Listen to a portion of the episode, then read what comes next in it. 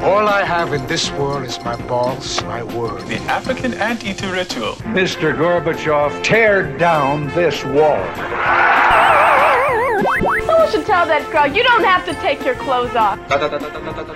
Amanda Jones is no minor leaguer who will be swept off her feet at the touch of your amateur lips. Call me Mr. Butterfingers. Life moves pretty fast. You don't stop and look around once in a while, you could miss it. I love you guys. Hey, hey, hey, it's the Big Master Control Program everybody's been talking about. I'm so sure. I'm Spun Counter Guy. Thanks for stopping by. Welcome to another edition of a fluorescent decade on a hill, our 1980s retrospective. This time around, we talk digging through the known and unknown archives of hip hop lore, flying high in the U.S. Air Force, ripping on the jets, the band, not the aircraft. But first, one of our friends from the UK, Angela Bushell, had a moment in the 80s where she was so close to meeting her musical idol, Lena Zavaroni. So close, but ultimately not close enough. I started playing instruments when I was six. I started playing, uh, like, if you can imagine a small person at one of these kind of uh, small fold up type organs. My dad had a, uh, like a keyboard actually, it was a keyboard and you could fold it up. And he was teaching me to play, and he took me along to classes. But I was actually playing an organ from the age of six and then I went on to nine years old to play the classical guitar. And then after that, uh, I was playing with an orchestra at my school. I was playing the violin. So I really loved music and I was doing it for many, many years. Now, I had, just like any normal childhood and children today, I was talking to my daughter actually, she really liked uh, Miley Cyrus when Miley Cyrus used to be a bit younger and she had really long hair and she used to do her program on the television. That Miley Cyrus. B- before she my became a demon? yeah, something like that. I mean, my person, my idol girl, she never became a demon. Unfortunately, she passed away. But I had that same kind of fascination with this girl, and her name was Lena Zavaroni.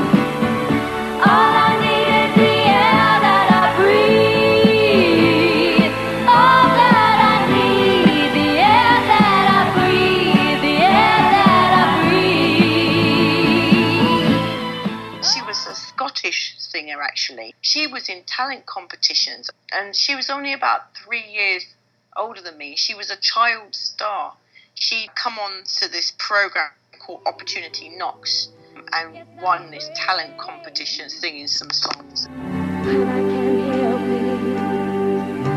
I understand that where you are is where you've been so many got fascinated with her. Anyway, I was, I don't know, maybe about 13 years old. I'd literally just won the week before an award for the county. Uh, it was uh, Lewisham, actually, in London. I'd literally just won uh, a gold medal for my classical works. And I'd entered into a competition, much the same as the way, I mean, the modern day now is like, you know, American Idol or in Britain, Britain's Got Talent. It was very much like that, but it was just several years before all of the televised uh, talent shows. So I went into this talent show and I got onto the stage. There were hundreds of people. I was always playing in front of hundreds of people, and this day I was playing in front of a crowd of hundreds. All the lights were on me. I couldn't really see anything. If you've been on a stage before, you know it's kind of you just got your space right next to you and you've got lots of lights on you, and there's you can you can sense the bodies out there. You can see the darkness, but you can't really see very well. So I was out on the stage. The prize for winning at this talent contest, you could go to one of Lena's shows, and you could go behind the stage and you know spend the afternoon with her and everything, talking to her. And I really, really wanted to win this prize. Anyway, I started my music, and bear in mind, I knew it very, very well uh, and I just won medals for it. I started playing and I just stopped. I just, com- my whole mind just went completely blank. And I sat there for maybe a second and then I started again and I stopped in exactly the same place. So uh, now I was really hot and bothered around the collar, but I wasn't going to try starting it again. So I, I reached back for my music. I did have my music behind me I reached back for it and I put it in front of me onto the uh, the stand. And then I went on to play the music, and of course, I didn't look at the sheet at all. There must have been something that I didn't realise about having the, the music sheet in front of me. And then I got off stage and I just cried my eyes out. And the reason why is because I knew I wasn't going to win and I wouldn't be able to meet Lynn Savaroni. So you never got to meet her ever. I never got to meet her. I followed her a little bit as, as a child would do. I just like would listen to what she was doing in the newspapers and things like that. But I was conscious that at the age of about 15, she had uh, anorexia neurosis and uh, neurosa, and she, she did pass away very young at the age of 35. Wow. So I, and I, I was very sad. She died in 1999, and I never got a chance to meet her. And I'm, I, that was the closest I got, and I mucked it up. Are you well again now? I feel fit and well now, yeah. It's been a long struggle, isn't it? It has, it has. What's been the worst thing about it? Is it a kind of mental battle? Because people who, who don't suffer from anorexia, they can't Yeah. understand why Oh, people won't eat to, to, to live, you know? It's a lot more complicated than just eating. It's a lot more to do with feelings and things.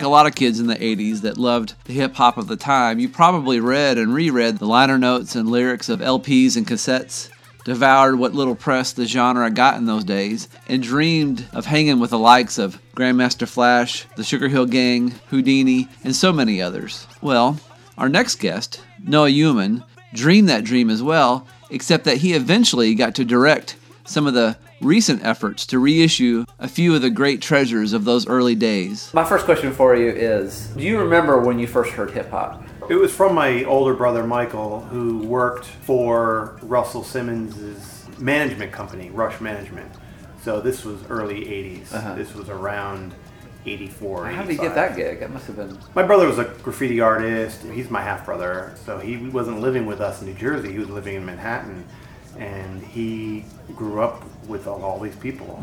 You know, he, he grew up with, uh, well, didn't grow up with, but the same circle as like Basquiat, uh, Futura 2000, Dr. Revolt, all those graffiti artists at the time. And my brother was more of a canvas artist and he also was really into airbrushing. Uh-huh.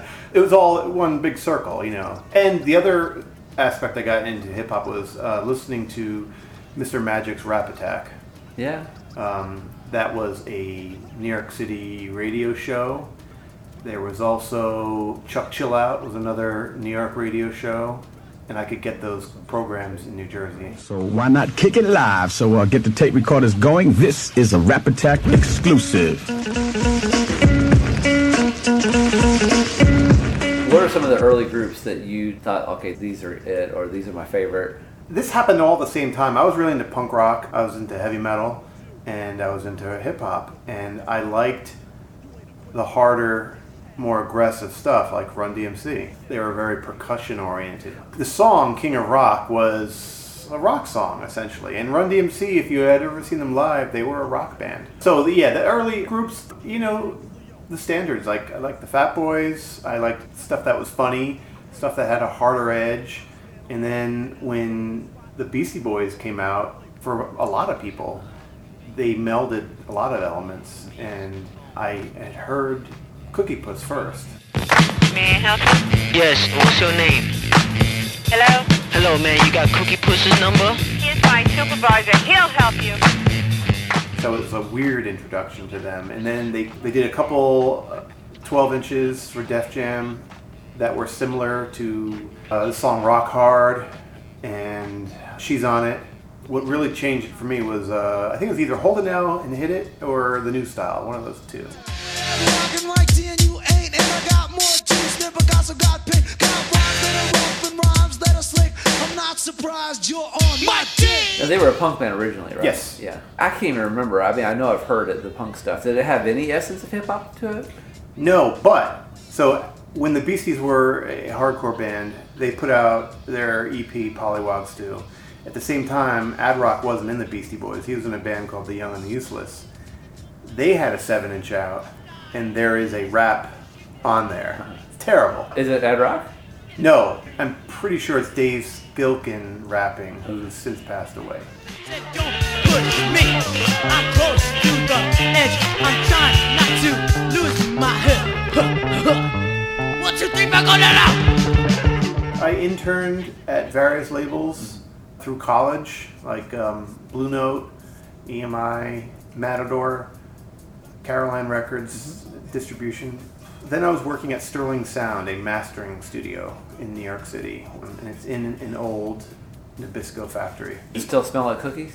Well, no, but the funny thing is, I, I had a different job at the same space, and in the wintertime, all this goop would be on my desk. Every day I'd come in, this like brown sticky goop, and it dawned on me that the pipes would heat up in the floorboards, and there was sugar dust, and this was now melting and becoming so molasses was dripping on my desk.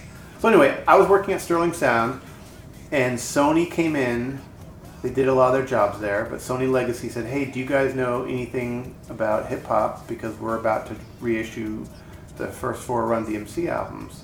And they said, "Oh, uh, you should talk to our librarian, which was me. He does a hip hop show on WFMU. Doing reissues was my dream job. So you never done it, but you wanted to. do I worked on a few, but I did like you know wrote liner notes to one to a hardcore record, you know, and like, but I never. This was like the real thing. So they got in touch with me. I went up to Sony. I met with Steve Berkowitz, who has a crazy history if you look him up. He said, "Do you know how to do this more or less? Is this your thing? You know, can you do it?" I was like, "I'm your guy. I can do it." He's like, "All right, go." And I left, and I said, "Shit, "I don't know what the hell I'm doing." So I mirrored the first four Run DMC reissues after two labels that I think do the best jobs at reissues. It's Norton Records, Billy Miller, rest in peace, and Miriam Linna. They are a couple, and they run this label out of Brooklyn. And then Sundazed by Bob Irwin. Those two labels, I always felt like this is how a reissue should look. Liner notes, photos, bonus tracks, concert flyers, the works. So that's what I tried to replicate with the Run DMC reissues. And I called Bill Adler, who was Russell Simmons' first employee when he started Def Jam. Uh, it might have been for Rush, actually. He might have worked for Rush. But anyway, Bill Adler knows more about Run DMC than the group themselves. Right. So he wrote the liner notes to one of them, and then he guided me the rest of the way. It's tricky to rock a rap, to rock a rap, that's right on time, it's tricky. How is that? Tricky, tricky, tricky, tricky, it's tricky to rock a When they do these kind of things, they have a budget. There's a budget. It usually changes, but the trick when doing a reissue is, and this is just the, some backstory that you may not care about, but is to put in a higher number for your budget, and then when you come back with the finished product and you're under the budget, you're the hero. Right. Okay. Now, for the Run DMC, what are some things that that stand out about those reissues, or the, your experience in? doing- Obviously, it was your first one, but I mean, did you talk with the guys in the group? And A little bit. Mostly it was digging for archival material. And we pulled all the tapes from Iron Mountain, which is a storage facility inside a mountain. It's used by the FBI, it's used by every record label. It's the biggest storage facility, definitely in the country. I don't know about the world. Okay. Pulled all the tapes, and this was the best part was going through the getting the tapes baked and re-listening to all these tapes and just seeing what's on there so these are other songs, are they different takes, or are they just people talking? Everything. So the best thing is when you'd find a tape box and it said DNU, that means do not use. So that means it was a rejected tape or something was on there that they didn't care about. That's what you wanted. And then going through Larry Smith's garage, finding like tiny reels, I found jingles that they did for Hustler magazine. We found this song called Crack that was supposed to be the duet with Michael Jackson. That was only ever rumored to have existed Really? or happened. Like everybody was like, yeah, they're going to do a song together. but nothing ever materialized, and no one ever knew much more about it until we found this song. And Michael was on it. No, it's a demo, and it's just their part, and like that was going to be the song. Group, so he brought her home. She took him back. They made so much love, he caught a heart attack. She drove him to his grave, that's where he's at. And the girl that killed him is a girl called Crack. I also found songs with like different verses, different samples. For my first reissue, it was probably the best experience mm-hmm. as far as digging for archival stuff. Well, let me ask you this because, like, when you're putting this together, because you can put albums out that are to be listened to and, and, like you know rock out to, and then there's ones that you study. I, I think about the Pet Sounds. Yep. There was a box set of that, and I didn't drive down the road listening to that thing. I, I sat at home in the headphones and was studying. How do you make that distinction when you're putting these things together? That's a tough call, and it's a very interesting thing because I definitely like that aspect of it. Even though when you mentioned the Beach Boys, I listened to a box set bootleg once of outtakes of like it was like six CDs of four songs, and it was take after take after take. But it's interesting seeing the evolution of the song and seeing somebody like Brian Wilson work in the studio and hearing him. But I would never listen to it a second time. Right. neat. Yes. So thankfully, there's not a lot of that kind of stuff. Yes and no, because it would be cool to hear it, but there was not a ton of studio chatter and retakes. The songs, I'm assuming, were just worked out ahead of time, mm-hmm. mostly and probably due to budget. So I would like to have the album, if it's on CD, and then after it, like a lot of things, you have the bonus tracks. Right. And I try to include things like radio drops. Mm-hmm. A lot of hip hop artists would do jingles for rap radio shows. Mm-hmm. Just like finding those are amazing because they're like these one minute little songs mm-hmm. that nobody knows where they are for the most part. Nobody knows what happens, but a lot of people remember them. Oh yeah, I remember Big Daddy Kane used to do the stuff for you know Marley Marl on the radio, and there's ones by the Jungle Brothers. Like all these groups did these radio spots. So finding those was really cool. You go. Records, guys. Ring to the rhyme, it's like so smooth. D, that's me, so yo, bust the move. No debate, it's great. Boy, it ain't no joke. Tell Jay. You, you, you, you, you, you, go. Um, I found a commercial they had done for some concert. I can't remember right now, but it was like maybe at the, one of these shows at the Apollo. Mm-hmm. So that I had all these different takes, which was really cool. Mm-hmm. I'm Jam Master Jay. Adidas, WBLS, and Rest Productions presents a fundraising appearance by the Kings of Rap and Roll. Take your time, Jay. You sound like you rushing. Got you. Number eight. You gotta rush. We only got 60 seconds to say a lot of. I like it to be a bit of both, listening and not to be too overbearing with study stuff. the stuff. nerd stuff, yeah. Yeah. You've done several archival projects, and not just hip hop or 80s stuff, but you know, uh, for other companies and other genres. But have you ever come across unreleased tracks that you thought, like, man, th- this is this should have been the single, or Yes, there's one in particular, and it's actually a Run DMC song. It's a different version of the song uh, "How'd You Do It, D" on "Tougher Than Leather." Different sample. It was a- It was a Led Zeppelin sample. and you got to put this on the No, I couldn't put it on because I couldn't get the sample cleared by Led Zeppelin.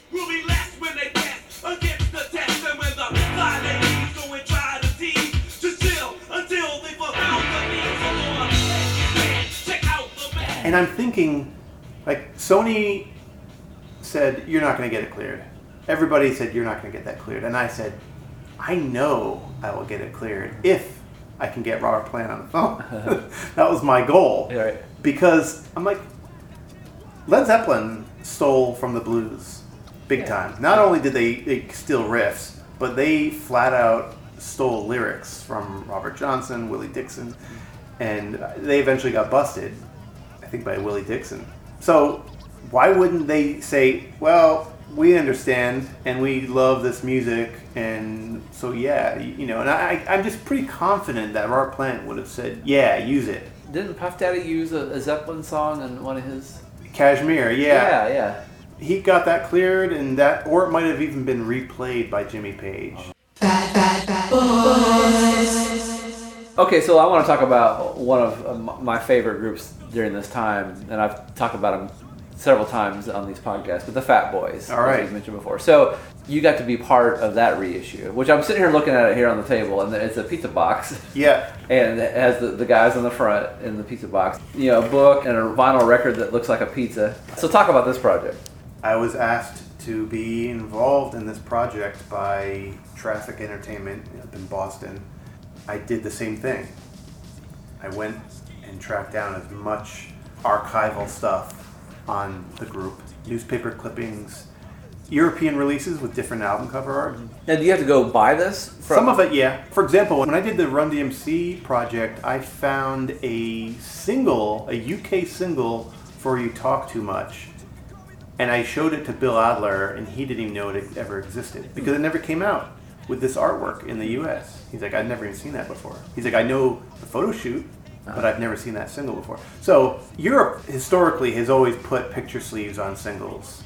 US doesn't always. So you'll find really cool, specifically with hip hop, you'll find tons of different singles or different cover art for singles. So I tracked down some European Fat Boys covers. I tracked down photos of them with various celebrities. I interviewed their manager, who was the brains behind that group. Now they, just for people listening who may not know, they originally were called the Disco Three. Yep. And take it from me, listen to the fifth sounds of the disco three. Ha ha!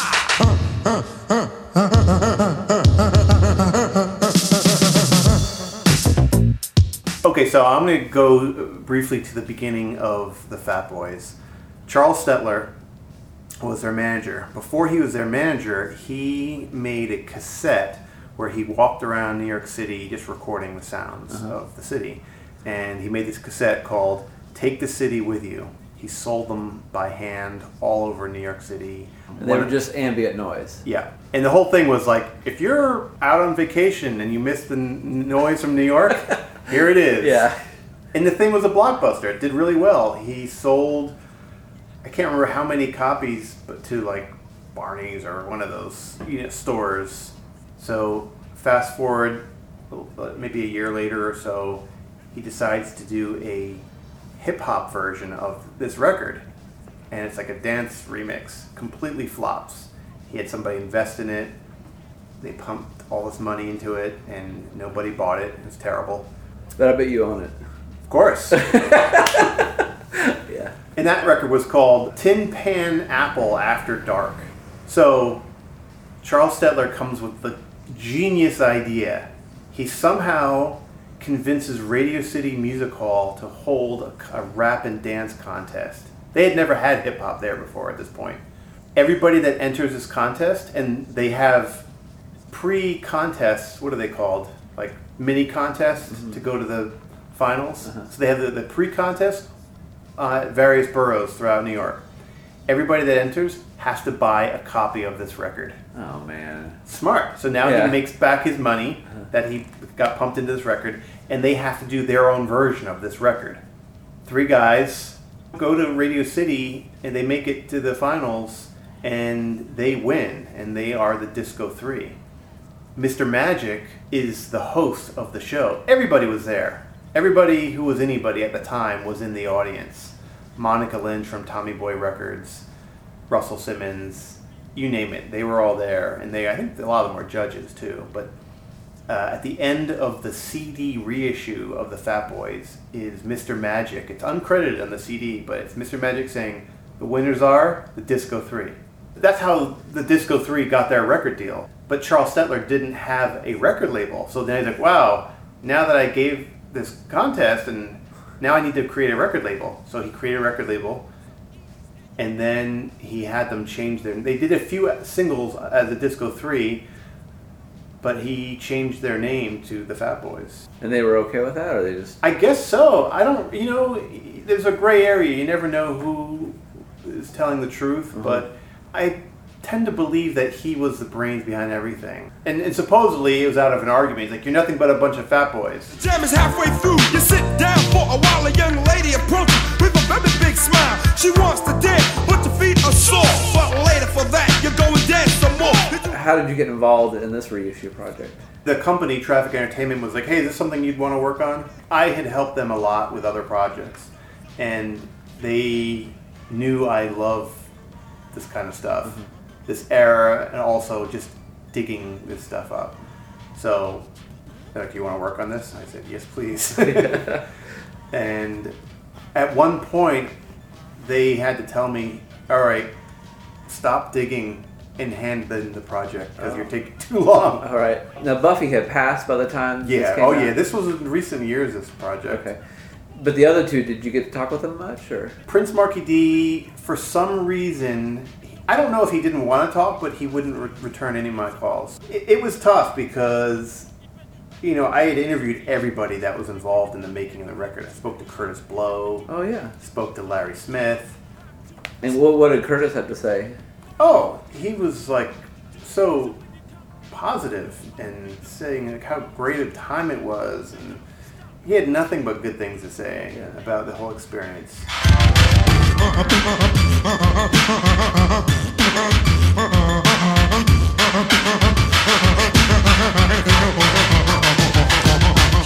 Okay, so we're looking at another reissue. The song is called Beat Bop, and it's Rammellzee versus K Rob. And this is from 1983.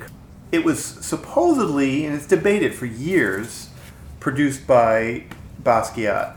He did the artwork on, on the album cover. then- so he produced this record, and if you read the liner notes, it's interviews with all the musicians. I didn't set these interviews up, they were pre done. It's one of the greatest rap songs of all time. See, life ain't no more joke, it's a serious thing when you're dealing with answers that we can't explain. New York City is a place of mysteries, drug addicts, dope dealers taking over the street. Taxpayers always saying, why the hell do we pay for what? Well, they break the laws and get a couple of days. No sense. It's a huge, huge influence on the Beastie Boys.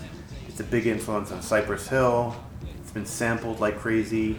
Rammellzee, if you look him up, you can just type it in how it sounds. Mm-hmm. This was one of the weirdest dudes in hip hop of mm-hmm. all time. He would make these Shogun Warrior body uniforms out of garbage. He was also one of the earliest, well, one of the early graffiti artists. He was involved in the hip hop scene. He's in Wild Style, but this one record was uh, his best record. Making you dip like a little bit of dive, like a practice of making your hide. Crack on to the break of dawn. Just straight yeah, baby. So I was going to reissue this record for Jack White's label, Third Man, and Sony approved it. And then they came back and realized that it had already been licensed. So I was like, well, who did you license it to? I was so mad, I have to admit. It's like, who'd you license it to?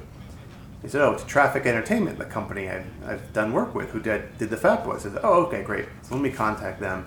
So I'm like, hey, how are you guys going to release this record? They're like, oh, just with like a regular blank sleeve. I said, well, you know, the original artwork, which was limited, was done by Basquiat. And said, yeah, we can't get that. We can't put that out. It hasn't been reissued with the artwork since it first came out.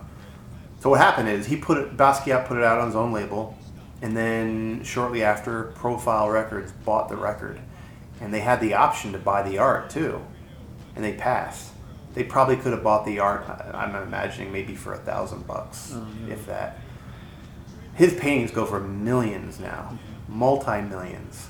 I actually had the artwork cleared from his estate, and nobody knew that. Uh-huh. So I said, "Well, why don't you do this reissue with me because I got the artwork cleared?" And they said, "Oh, okay." and I said, "You know what? Let's take it one step further. Let's put in liner notes, and let's track down any kind of image that we can find." So there's a guy that used to run a website called CocaineBlunts.com. Awesome. Yeah, incredible. Um, Very imaginative. Yeah. He did a piece on it already, so he interviewed everybody, even Rammellzee, because this is before he had passed away. Basquiat, unfortunately, was already dead, so he's not interviewed, but everybody's interviewed in these liner notes. And we also tracked down the artwork from the tape, the original tape box. So that's inside the liner notes. So it's one of my proudest moments doing reissues. You know the groove that can make you get down with the funky moves. Say what? Now when I get down to the funky check rock, you know I could do rhythm just makes you bet, bet you cash you like a three. The wings of America, the United States Air Force.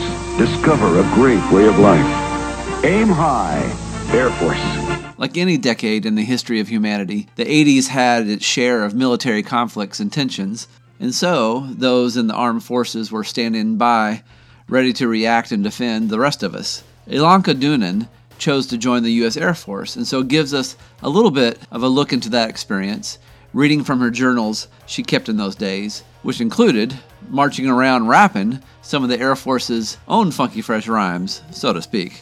I would say one of the factors for me in joining the Air Force. I mean, I'd been at UCLA for about a year and a half. It wasn't really a good fit. I went there because my parents went there, and there was this this flow. Okay, you go to high school, you graduate high school, you go to college, and was, of course it was going to be UCLA for me, but it just wasn't a good fit. And I was in Air Force ROTC, and I sort of like that. And this non-fit with UCLA.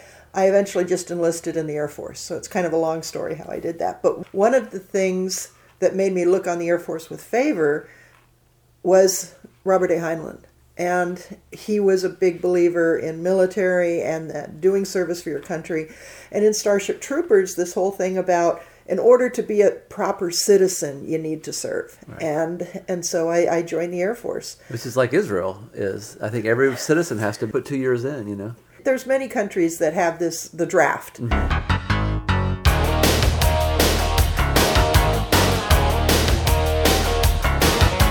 Let's see, I just ordered what is quite likely to be my last decent civilian meal.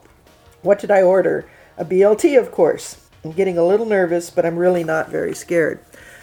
About an hour and a half later, I'm still at LAX. Oh, at 6:20, while I'm waiting to go to Texas, Rosey Grier, who's a uh, really famous uh, character. Rosey Grier just walked by. He is huge, and with a smile to match. It's the Battle of the Rosies. This Rosie's got the big towel. This Rosie's got the quicker one. Bounty. You don't stand a chance, Rosie. I'm gonna wipe you out, Rosie. And they're off. I can't believe this. Here I am, an astronomy major, and here is some fool next to me arguing with me about the position of the Little Dipper. Okay, fine. He wants full credit. Chris, because he saw me writing. Chris Watson, fool of the third degree. I think he mm-hmm. got it confused with the Pleiades over in Taurus. He says it's an itty bitty Little Dipper. So he, he I don't know if you know the uh-huh. stars, but anyway, he was arguing with me, and I was like, nope, I know better than you do. Who can restrain Pleiades or know the laws of Hercules? How many times have we been wrong before? We just arrived in Texas, and right off the bat, they started treating us in a no nonsense fashion. A couple of my friends from LA are starting to look really scared. For instance, mom, Linda, is just keeping her head down, her mouth shut, and practically running to obey orders. This looks a little shaky, maybe because I'm riding on the bus. I hope they let me keep this. A few people are trying to add hope to the air by assuring people they'll do all right just as long as they hustle to do what they're told. I remember the last words of advice from the officer in Los Angeles. To succeed in basic, all you have to do is keep your eyes open, your mouth shut, and do as you're told. I'm sure going to try and do everything. And as Heinlein said, do it on the bounce. Stay with it, kid. So there were these people called road guards. So as the flight was, which was the group of us, was marching from one place to another, we had road guards in front of us that as the flight was marching, the road guards would suddenly run ahead and, and stop the traffic so that the flight could keep hmm. marching through the intersection. And so they'd go out and then they would come back in at the end. And the road guards were always rotating uh, so they could do this. And so as we're marching, one of the things that we would sing is they would say, Road guards in and road guards out, road guards running all about. If I had a low IQ, I could be a road guard too. If my IQ was lower than that, I could wear a TI's hat. And they go sound off one two. Was it TI? Ti was the technical instructor who was the person who would be marching us, or, Oh. or and then we'd always kind of like sound off one two. It was a call and response. Mm-hmm. So whoever was marching us would say sound off, and we'd respond one two, and then say it again mm-hmm. three four. Mm-hmm. bring it on down, and then we'd all go together. U.S. Air Force, U.S. Uh-huh. Air Force, and and it was just a, a bonding Uh-huh. thing. If I die in San Antone, send my body way back home. In my casket I reside, grounded to the inspection side. That was from when we made our beds. The beds had to be made in a very specific way, where you, you fold the blankets this way and the pillow, and to keep it all very, very even, they had to be grounded, which meant the, the mattress had to be pushed to just to the edge uh-huh. of the frame. That was called the inspection side. Uh-huh. So as they were inspecting, they would look: is the mattress even? Is the pillow even? Are the are the shoes even? So there was this thing like. In my casket I reside, grounded to the inspection side. I'll be even in the in the casket. If my hands are across my chest, tell my mom I did my best. If my hands are in my lap, tell my mom I got the clap. Sound off. and then a birdie, birdie in the sky, don't drop your load on my TI. Our TI is really swell. Sometimes we think he came from sound off. Where we'd all stomp our foot Uh-huh. yeah, as, as we went through it. They say that in the Air Force the pay is mighty fine. They give you $100 and take back 99 If you want a date tonight, call upon our sister flight. They'll fall out in PC shirts, combat boots, and mini skirts. Sound off. Take my breath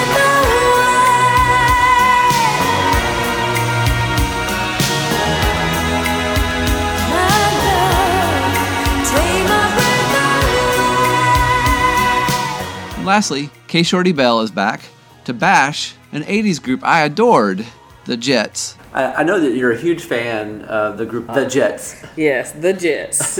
oh yes.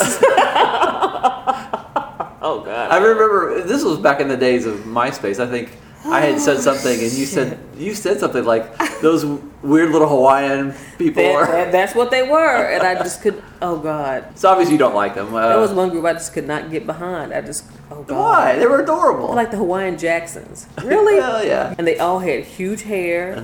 No. Were they Mormon or something? They had like a ton of. It was like of fifty of them. Yeah. I, I, I don't know what they were. I don't know what it was about that group. I just did not like. It was like when that first hit came out. Was it a private number or a Crush on You? That one.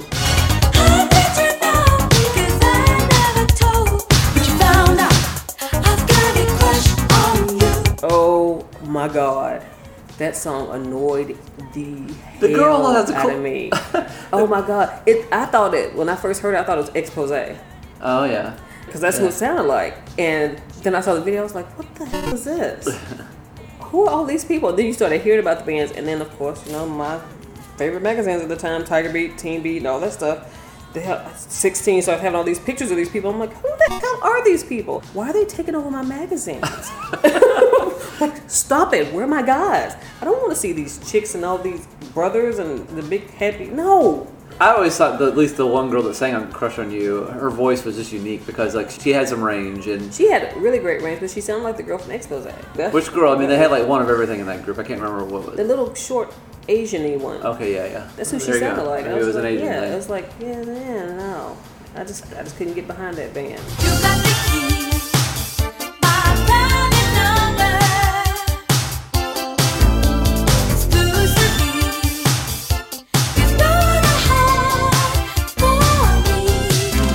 sister was a fan of the Jets, and uh, sometimes I would borrow the cassette to play. Yeah. And she started to complain about there was these little fart noises on the, the tape, and she couldn't figure out why they were there in the middle of the songs. And you know, had I thought about it, I actually would have put them on there, but I didn't. What happened? What happened was the cassette player I had. If you turned it, the power off while it was still playing, it left a little fart noise on it. I found out later. Nice. I like that. I've never told my sister, but maybe if she listens to this, she'll She she'll will, finally she'll know. figure that out. I like that.